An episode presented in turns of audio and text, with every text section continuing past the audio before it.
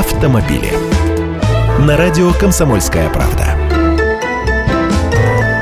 Здравствуйте, я Андрей Гречаник. Сегодня немного про инновации. Контролировать свою жилплощадь можно прямо не выходя из машины. Немецкая BMW взялась активно продвигать свои электромобили, которые умеют не только бесшумно и экологично ездить, но и снабжены кучей разнообразных современных сервисов. Один из них – возможность удаленного контроля так называемого «умного дома», все электрические функции которого можно контролировать.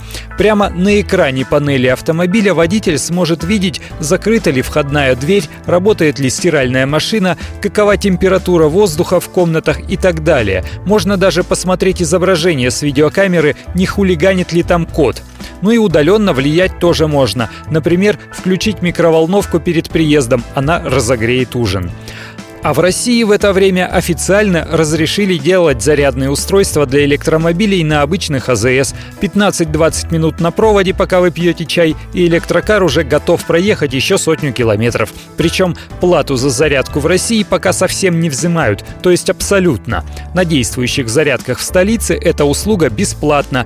И на платной парковке денег, кстати, не попросят. Зато сами электромобили стоят ого-го. Самый маленький Mitsubishi IMF от миллиона рублей, а умный баварец BMW i3, с которого я начинал рассказ, около 4 миллионов рублей. Да и то не в официальных автосалонах немецкой марки, а у продавцов электромобилей. Есть сейчас у нас и такие.